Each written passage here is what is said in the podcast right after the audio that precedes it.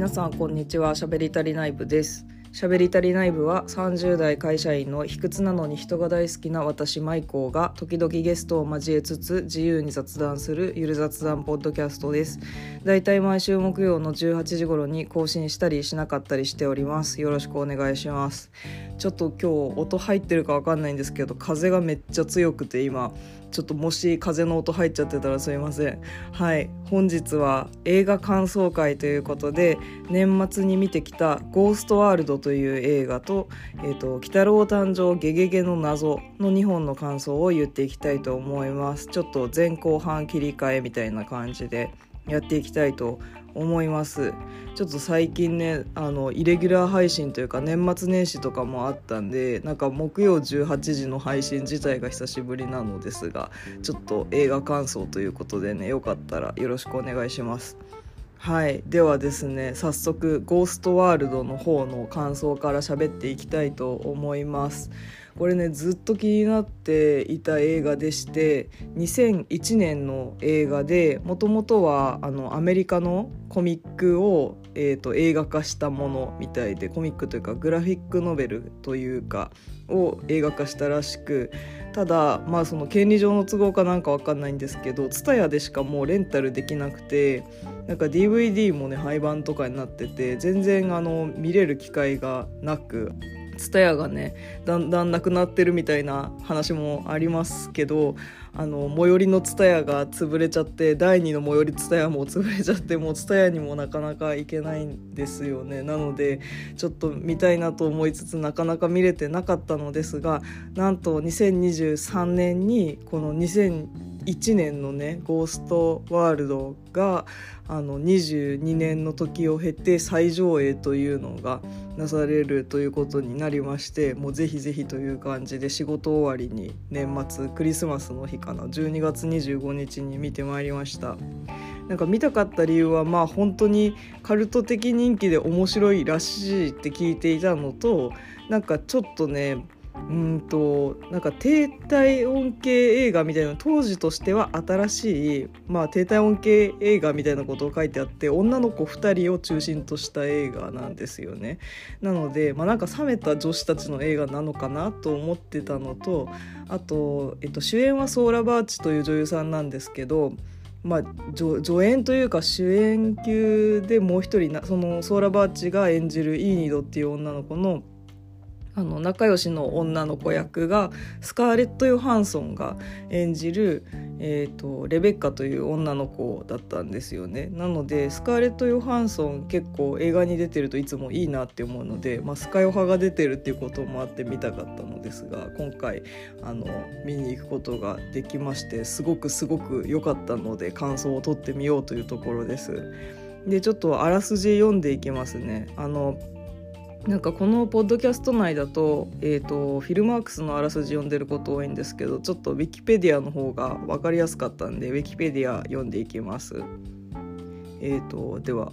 えー、ロサンゼルス郊外の退屈な町に住む幼なじみのイーニドとレベッカ2人はいわゆるはみ出し者同士で共に高校生活や家庭に対して冷めた感情を抱いており大の仲良しだった高校を卒業した彼女たちは2人で共同生活をする計画を立てるがしばらくは進学も就職もせず街でブラブラと時間を潰す日々が続いていた。そんなある日2人はいたずらで出会い系広告に応募しその広告主であるブルースレコードコレクターの冴えない中年男シーモアと出会う。イーニドは自分と同じく世間に馴染めずに生きている彼にシンパシーを感じ徐々に親しくなっていく。イーニドがシーモアと仲を深めていく一方レベッカはコーヒーショップで働き始める働きながら少しずつ自立しようとしだす彼女と世間一般のシステムに馴染めないままのイーニドの中はだんだんとすれ違っていくということでこういったようなあらすじになっております。えーとですねまあ、この「はみ出し物同士」って書いてあるんですけど私はねこの映画の面白いところってあのなんというかうんと、イーニドとレベッカ2人仲良しなんですけどなんかね依存とは違うけどお互いをよりどころにしてなんとかあの、まあ、社会で楽しくやってってるっていう感じもあるんですよ。でもその主人公のイーニドに対してレベッカの方がちょっと先に大人になってっちゃうというかなんか2人ともね変わったものが好きだったりなんかイケてるやつのこともダセーとか言ってバカにしてるしイケてないやつのこともダセーとか言ってバカにしてるしまあそんな2人もなんかねしっかりとダサいみたいなそういう感じなんですけどうんなんかあのレベッカはなんだかんだちゃんとあの高校出たらさ進学もせずに就職もせずに2人で一緒に暮らそうよみたいに2人言ってたんですけどなんだかんだレベッカはね結構卒業してすぐにちゃんとコーヒー屋さんで働き始めるんですよね。でなんかちょっとね厄介なお客さんが絡んでくるみたいなレジとかでそれも「はいはい」みたいな感じでこういなしてでもいいニドは結構ね反社会性があるというかそういう時にうわよくこんなやばい仕事やってられるねみたいな感じ私は絶対嫌だねみたいな感じでちょっと大人になりきれない子供な感じなんですよ。だからこの見ていく間にねだんだんこのレベッカに対していいニドが置いてかないでっていう気持ちになっていくんですよ。これねあのすごく共感できるというか私はあの何でしょうねいい二度に対してあの行動に共感できるところってあんまりなかったんですけどうんなんというかちょっと他の映画とのを引き合いに出す感じであれですけど「あのアメリ」っていうすごい有名な映画ありますよね。アメリが、まあ、これもアメリっていう少女が少女といってもまあ10代後半10代半ばぐらいだと思うんですけどアメリが社会になんか馴染めないみたいな感じなんですけどなんだかんだここでのアメリはねなんか可愛い不思議ちゃんっていう感じで可愛いのはわかるけど私もアメリ見たのも割と最近だったんでねなんかあんまりちょっと大人として見たらまあちょっと中学生とか高校生ぐらいで見たら素敵だなって思ったのかもしれないんですけどなんかえ結局なんかあの何でも OK じゃんアメリならみたいな感じであんましこう感情移入できなかったんですよ。もちろんあの女優さんがいいとかねあの役者さんがいいとか美術がいい衣装がいいみたいなそういう好きなところはいっぱいあったんですけどとかあのフランス映画に対してちょっと抱いてるテンポが悪いなみたいな印象とかもなく映画としてすごくいいと思うんですけどなんか全然もう本当に2年前とかに見たばっかりなんかとかそれまではながらみで多分ケーブルテレビとかでしか見たことなかったんで、まあ、10年か15年早く見たら共感できたかもとは思いつつなんかあんまりアメリ自体にねあの自分からするとこう共感もできずいいねとも思えずムーンっていう感じで終わっちゃったんですよね。っていう人にこの「ゴーストワールド」をぜひ見てほしくて。まあ、このイーニドとレベッカっていうのは本当に書いてある通りではみ出し物アウトサイダーなんですよねそのさっきのあらすじのね通りででなんかどこにも馴染めてないけど2人だけは仲良しっていう状態なんですよなんか結構ね日本でいうとサブカル系というかそうですね。今はちょっとあの割と誰でも行く感じになってるとは思うんですけどあの路面店だった時のビレバンとかに行ったり古着屋とかに行ったりしてそうな若者。なんか多分ねこれロサンゼルス郊外っていう舞台設定のせいもあると思うんですけど結構ねその私出身が福岡なんですけど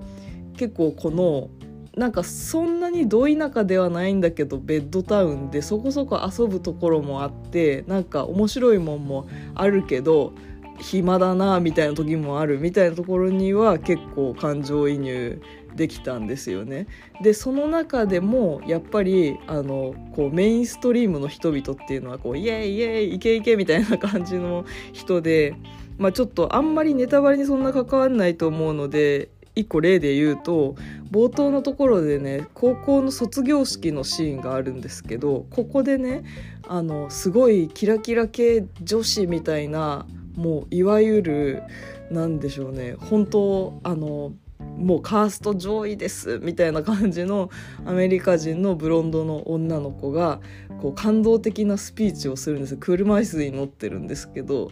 まあ、でもそれを見てイーニドとレベッカはあいつ薬と酒ばっかりやってたのに交通事故に遭った瞬間英雄かよみたいな感じでこう「け」みたいな言っててなんかそういうねなんかああ分かるわみたいなそういう悪い人が前方に走るとそうなるよねとかなんかそういう言いたい気持ちも分かるしけどなんかそうやって言ってるのもなんかねっていうのも あったりとかで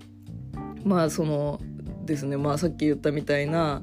あの私は「セブンティーンを読んでるよりジッパーを読みたいんだとかなんかビレバンに行って面白い本とか CD とか探したいみたいな感じのなんでしょう高校時代とかを大学時代とか高校時代過ごした人に非常にハマるんじゃないか特に私みたいなそのアメリにはハマれなかったけどなみたいな大人でもこっちはね結構シンパシーを感じるところがあるんじゃないかなと思いますね。うん、なんか全然関係ないんですけどこの映画見てて思い出した話があって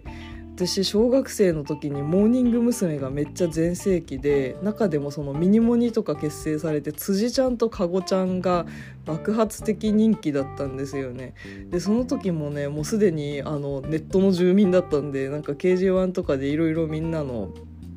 こうコメントを見てたら、まあ、ちょっと今思うと若干気持ち悪い発言かもしれないんですけど大人の人が書いてたのが、まあ、そのかごちゃんが好きって言ってる人は童顔が好きなんだろうけどなんか辻ちゃんが好きって言ってる人はなんか辻ちゃんが子供らしいのは今だけだからなんかその辻ちゃんのその一瞬の子供の感じを好きなんではないかっていうことを分析してる人がいてなんか今聞いたらねすごい気持ち悪い話に感じるような気もするんですけどなんかそれをちょっとね思い出したんですよね。そのいい二度はずっとこの感じなんですよこの主人公のいい二度。で、えーと、一方でレベッカは、まあ、言ったらその辻ちゃんみたいな感じなんですよ。レベッカがいたいのは今だけなんですよね。なので普通に社会に出ればちゃんと働けるし社会に順応するようなコミュニケーション能力も最低限はあってみたいな感じなんですけど一方でいい二度はいつまでも立ち止まってるというか同じところをぐるぐるあいつやだこいつやだあんなことやだみたいなのはあるけどなんか自分が何をしたいかとかも特になくずっと何かにイチャモンをつけて過ごしてるみたいな感じなんですよね。でもなんか見てる側からしたらいいのってずっと絵を描いててなんか絵が好きなのかなとか絵で成功できそうって思うんですけどいいニド本人は多分そうは思ってないというかなんかずっとなんかこんなつまんつまんないわみたいなしょうもない大人ばっかりみたいなことを言ったりとかしながらっていう感じなんですけど、まあ、そのいいニドがレベッカとお互いこう寄り添い合ってるつもりだったらだったのにそこをなんかそのレベッカが何やってんの先に行くよとは言ってないけどっていう風にこう多分いい二度的には感じられてでうわ置いていかないでみたいなまだ一緒にしょうもないことして遊ぼうよみたいななんかそういうね葛藤がすごいね考えさせられるような映画だったんですよね。なんかその女の子2人が出てくるそのティーネイジャーの映画っていろいろあると思うんですけどなんか大味でもなければその土定番みたいな、ね、感じでもなければあの難解でもないんですよね。なんか決してそのアートフィルムっぽさはないというかちょっと結構ねなんというか万人に刺さる内容ではあると思うんですよ。まあ、本当にめっちゃイケイケな人生しか送ってませんっていう人にはちょっと刺さるかどうかわかんないけど、うん、でも結構ね誰しもこういうねあのまだこれをやっていたいのにみんなみんなに置いてかれちゃうとかなんかそういう思いをなんとなく葛藤して抱いたことはあると思うんですよね。でレベッカもレベッカでね葛藤してるんですよ。レベッカもいやそうは言っても働かなきゃとかでもレベッカも別にいいニドが嫌いになったとか大事じゃなくなったわけじゃなくてレベッカなりに社会生活を営みながらもイーニドとは一緒にいたいと思ってるんですけどなんかそれもうまく伝わらなかったりでね喧嘩になったりとかごちゃごちゃなってみたいなところもねすごくあのあ分かるよみたいな感じで、まあ、今見ると本当その俯瞰でね今映画見てる身からするとなんか本当分かるけど素直になれようと思うんですけど、まあ、こうだよなっていうところをねすごく思ったりしましたね。うんっていう感じでねすごくあの個人的には20代の時に見れたらもっと良かったなって、まあ、それこそさっきの「アメリ」じゃないですけど10年ぐらい前に見れたら本当にうわーってもっと入れたのかもしれない。それこそその前のシーズン1の終わりの方の回で吉田大八監督作品の話で「霧島部活やめるってよ」っていう映画の話をしたんですけどその霧島と同じぐらいのその大学生ぐらいの時に見てたらもっとうわーってなったような気もするんですけどただ今見ても全くその古さとかを感じない普遍的な内容でで何でしょうねどんよりっていうわけでもなくなんか軽くもなくっていう感じで。まあちょっとねあのそれは言っちゃいかんだろうみたいなシーンいっぱいあるんですけどでまあそういうところには別に共感しないんですけどその友人関係とか自分の人生がこれからどうなっちゃうのかとかみたいなね話にはねもういつの時代も共感できるところがあるなと思うので非常におすすめできるなと思った映画ですしまた見たいしブルーレイも買おうと思っておりますという感じです。うん、あとはねまあ若い時に見た方がもっとハマれたかなって思う理由の一つにねまあこのシーモアっていう中年男性がいて多分40代か30代後半かぐらいの独身でこれはねスティーブ・ブシェミが演じててあの私あのタランティーノ監督の「レザボア・ドッグス」がめっちゃ好きなんですけどそれでミスター・ピンクっていうあの役を演じてる人であとは「モンスターズ・インク」も好きなんですけど「モンスターズ・インク」のランドールっていう紫のトカゲみたいなカメレオンみたいなモンスターの音声をやっていたりとかまあ日本でいうと多分スティーブ・ブシェミもあれですよね松重豊さんとかみたいなもういろんな映画に出てるすごい名脇役みたいな感じだと思うんですけどビッグフィッシュとかも出てたかな好きな映画だと。うん、とかであとあれですね「ワンピースの小田栄一郎先生が3時のモデルにしたって言っててなんとなく確かに言ってる意味わかるかもみたいな感じなんですけどこのスティーブ・ブシェビーのね役のシーモンはめっちゃ良かったんですけどもうねいい二度がめっちゃ迷惑かけるんですよねちょっとこのシーモアに。でそこを自分は今34だからシーモアの方にやっぱりね感情移入してしまっていやひどい。それはいかんみたいな気持ちになっちゃってそこはねちょっと純粋に楽しめなかったかなと思ったりもしましたがまあでもねいつ見てもいい映画なことには変わりないかなと思うので是非ちょっとあの20代の方も30代40代の方もそれより年上だよという方もぜひ見ていただきたいのでまあもう見てて知ってるよっていう人も多いような気がするんですけどなんかカルト的人気になるのも確かにわかる。なんかこういう、うん、しかも特にアメリカの映画だからなんていうかこういうサブカルですみたいな映画って少ないような気がするのでぜひぜひねちょっとそういう趣味の青春時代というか学生時代を過ごしたよっていう方には見ていただきたいなというふうに思います。はいということで前半は「ゴーストワールド」の感想でした。それではここからは後半ということで今度は「鬼太郎誕生ゲゲゲの謎」の「あの感想を言っていきたいと思います。はい、ゲゲゲの鬼太郎って皆さん見たことありますかね？私は結構アニメもめっちゃ見ててあと原作の漫画がねあのおばあちゃん家にあったんですよね小さい時に。でめちゃめちゃ熟読しててかなり好きだったんでなので結構思い入れもあってあと「墓場鬼太郎」っていうアニメシリーズ。あの電気グルーヴのオープニングがすごい可愛くてそれも原作をね結構踏襲した内容というか墓場鬼太郎をそれこそ踏襲したらしいというふうに聞いたんですけどなんかもうちょこちょこ見てましたね。墓場鬼太郎って確か夜中にやってたような気がするからなんかあんまりじっくりとは見てないんですけど、まあ、なんか再放送ケーブルかなとかの放送で見たりとかしてましたね。なんか妖怪っていうテーマもね結構好きなんですよねなんか私そのお化け系のコンテンツってあんまもう苦手なんですけどホラーとかは見れなくてそういう怨念とかの話は結構弱くて苦手なんですけどでもなんか日本のその妖怪っていうかその水木しげる作品では特になのかもしれないんですけど妖怪ってなんか本当に悪いものじゃないみたいな描かれ方をしてますよね。結構ねうんなんかなんというかあの妖怪の方からは悪さをしないっていう妖怪も多いみたいな、まあ、もちろん悪さをする妖怪もいるけれどもあの妖怪はひっそり暮らしてるよみたいな感じの設定だったので、まあ、なんとなくあのこう生活の中にいるようなあの人外のもの人間じゃない何かっていう設定が好きで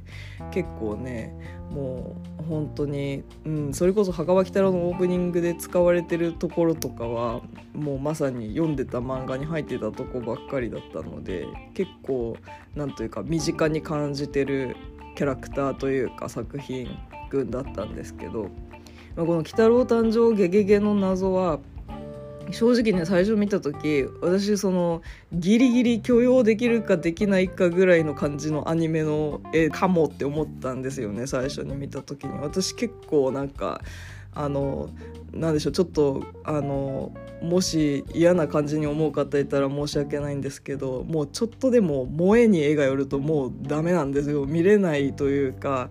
唯一これまで見れたの「まどかマギカ」かなぐらいの感じでちょっとあまりにもねあのなんでしょうキャラキャラキャラしてる映画苦手でちょっとどうかなと思ったんですけど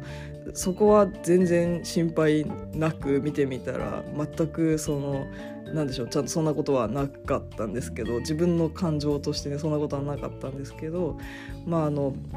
何にしろもう内容がいいよいいよと周りの人が何回も言っていてでこれ宣伝全然やってないですよね。ほとんどどこでもあの告知を見なくて、まあ、そういう戦略だったっていうのをあの水木しげるさんのね親族の方があの X とかに書いてたと思うんですけどあのその全く宣伝をしてないためか分かんないけど最初気づいてなくて、まあ、本当に口コミで知ってで鬼太郎好きだし見に行ってみようかなしかもその鬼太郎誕生っていうのでまあそのどういう感じに描かれてるんだろうっていうのも気になって。でちょっと見に行ってみたという感じです。でストーリーとしてはこれもあれかなフィルマークスよりウィキペディアの方が分かりやすいかな。というかあれだ公式を読めばいいんだ。公式サイトの、えっと、導入とか紹介を読んでいきたいと思います。2023年で水木しげる先生の生誕100周年だったのでその記念作品ですね。で、えーと、55年にわたって愛されてきた日本のカルチャーの一つともいえる国民的アニメ「ゲゲゲの鬼太郎」かっこ1期から6期6期やってますね。でどの時代も人々は妖怪や怪奇に怯えながらも鬼太郎とその仲間たちと友達になりたいと憧れ主題歌を口ずさんだ。2023年原作者である水木しげるの生誕100周年記念作品として映画「鬼太郎誕生ゲーゲの謎」が誕生する。アニバーサリーイヤーに公開される本作は鬼太郎の誕生の秘密についてかつての目玉親父と水木との出会いそして2人の父が立ち向かう運命を描いた長編アニメ映画である。ということであらすじは呪われた村で運命の出会いをした鬼太郎の父親たち。2人がそれぞれにたどり着いた日本の政財界を裏で牛耳る龍河一族の隠された秘密。鬼太郎誕生へと続く「ゲゲゲの鬼太郎」6期シリーズのエピソード0である衝撃作がこの秋誕生する。えっ、ー、とちょっとねあらすじうん、なんかちょっと結構込み入った話ではあるような気がするんですけど、えーとですね、主人公が、えーと、水木という会社員なんですがうんと水木は帝国血液銀行に勤めている会社員という設定なんですよね。で血液銀行っていうのは私これいつ何かの時に調べたことあったなと思い出したんですけどその輸血ってありますよねその献血血を貯めておいてそれを必要になったら輸血するっていうその献血しておいて輸血するっていうシステムあると思うんですけどそのシステムができる前は血液銀行っていうものがあったっていうのをちょっと前に知ってえ何それと思ったんですけど、まあ、その血液銀行当時いろいろ問題になったとかもいろいろとこうあったらしいんですけど。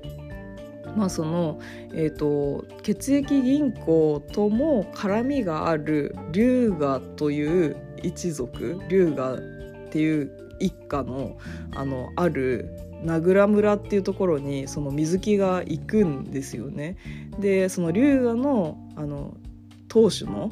おじいさんが亡くなったからそのお見舞いに、まあ、お葬式にあの顔見せに来ましたよっていうことで、まあ、ちょっとその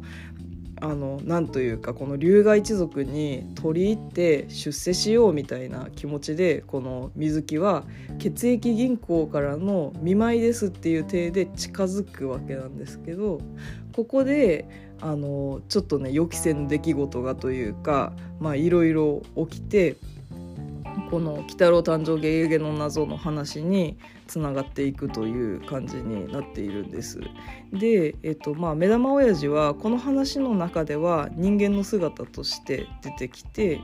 まあそうですね最初早々にねこの水木が名倉村に来たっていうこと自体が70年前の話っていう設定で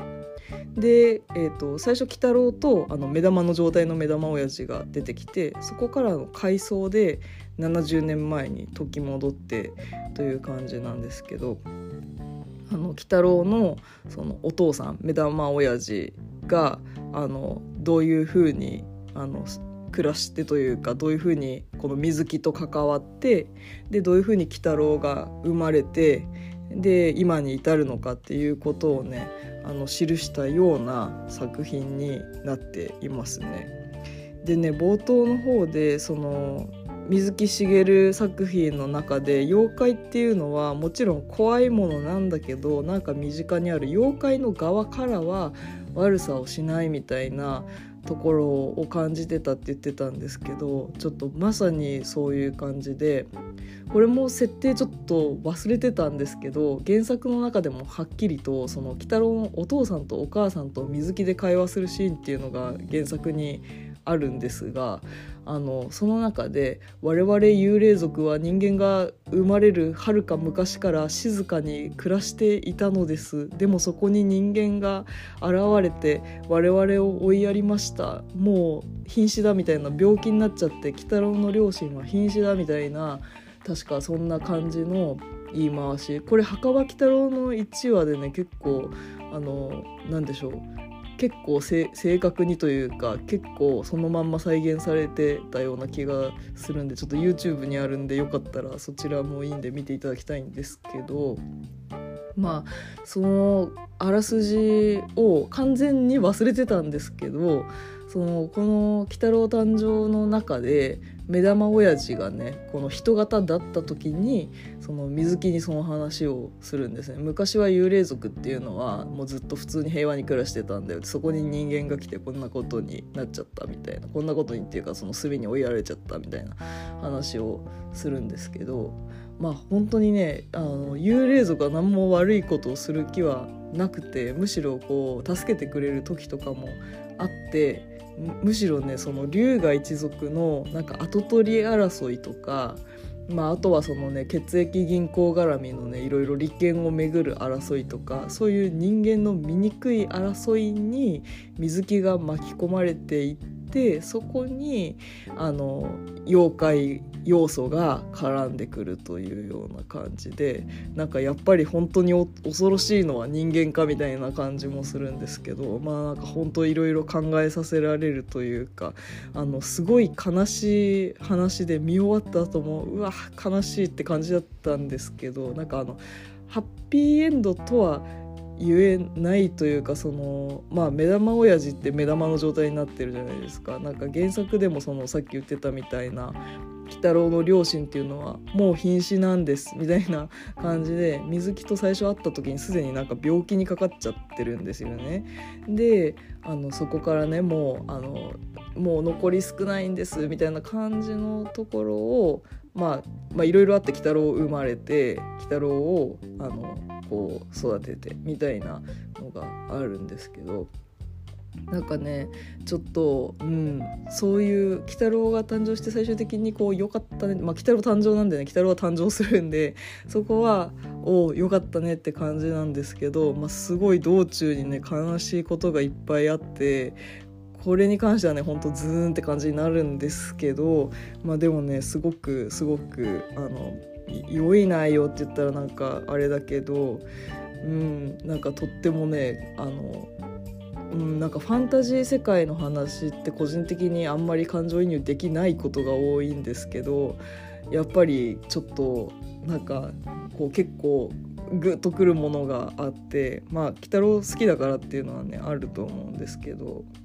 うん、なんかやっぱりあのこういうなんか意味のないって言ったらあれだけどこういうなんかがめつい争いに巻き込まれてまあ妖怪を怒らせちゃってみたいなとかもねいろいろ考えたり、まあ、あとはその妖怪の、ね、力をこう利用しよう利用しようっていう悪人もねやっぱりこういるわけなので、まあ、そういう時にこうあの仕返しが来るというかみたいなところもなんかしっかりこう描かれててそこは一貫してやっぱりその「ゲゲゲの鬼太郎」で今まで見てたような妖怪感っていうもんがちゃんと表現されてていいなと思いましたね。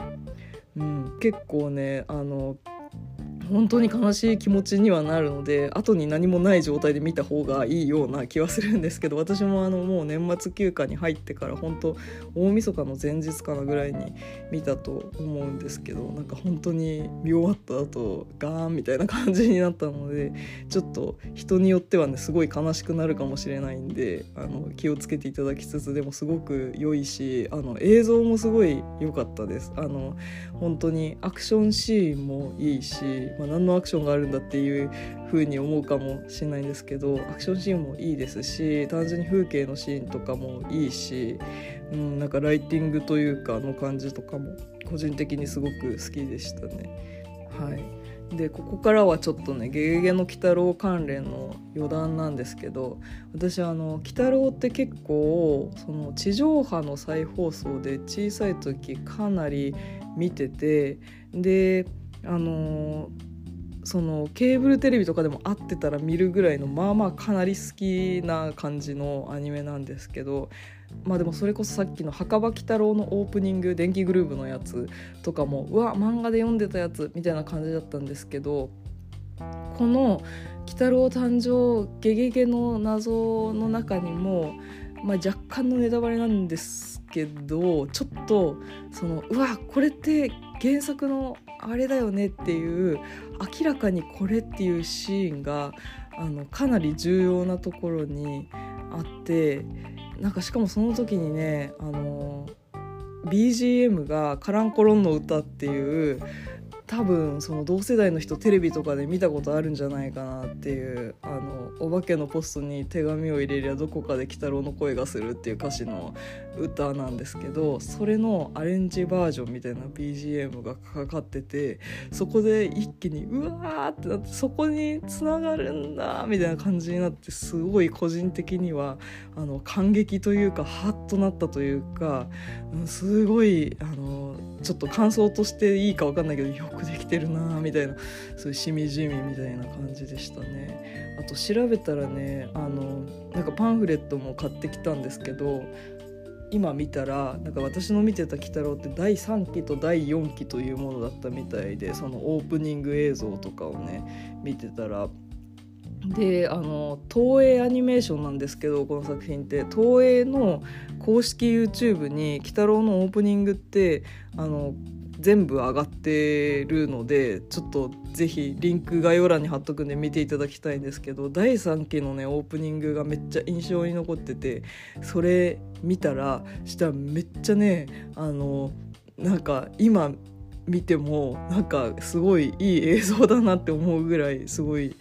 ネズミ男と粉木じじいと砂かけババアとかがバンド演奏をしたりとか なんかその印象がすごい強かったんですけどなんかカメラワークとかもねうわすごい凝ってるっていう感じで今見ても楽しかったですね。しかも1980年代のシリーズだったみたいなんで自分生まれる前の映像なんですけど今見てもなんか古いとかほとんど感じることもなくすごいいいなよくできてるなって思いましたね。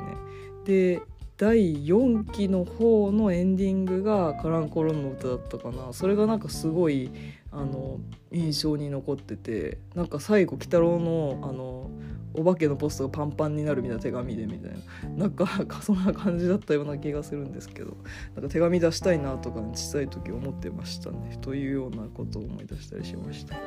ということで鬼太郎誕生はねまだまだやってると思うんでこうぜひ見ていただきたいなと思います。なんか300巻以上でまだ全然やってるみたいですしまだ年明けもしばらくあると思いますんでちょっとまだだけど見たいという方ぜひ見に行っていただきたいなと思います。ちょっとね PG12 指定で結構血が出るんでうわってびっくりするシーンあるんですけどまあでもびっくりって言ってもなんかちょっとうわーっていうちょっと一瞬えぐいシーンとか個人的にあったんですけどまあ言っても PG12 なんでそんなにあのそんなにあの露骨な残酷描写とかはないのでまあ一応安心して見れるかなと思います。相手ててみたいなことは結構いっぱいあるというか想像したらいたみたいなことはいっぱいあるんですけどあの全然そこが本筋のね映画ではないので痛めつけたりはしませんので安心して見ていただきたいなと思います。はい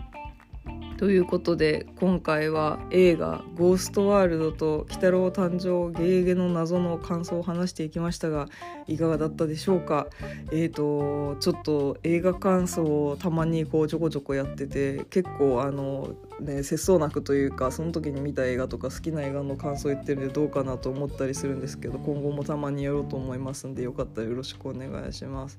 はいということで「しゃべり足りない部」は出入り中の雑談部屋ですので気が向いた時にフラット立ち寄って何でもない雑談を聞いていってください。リスナー部員の皆さんからのお便りもいつでも受付中ですので概要欄からぜひお送りください。そしてまたフラット聞いてみたいなと思っていただけたらぜひフォローや評価もお願いします。ではまた次回よろしくお願いします。ありがとうございました。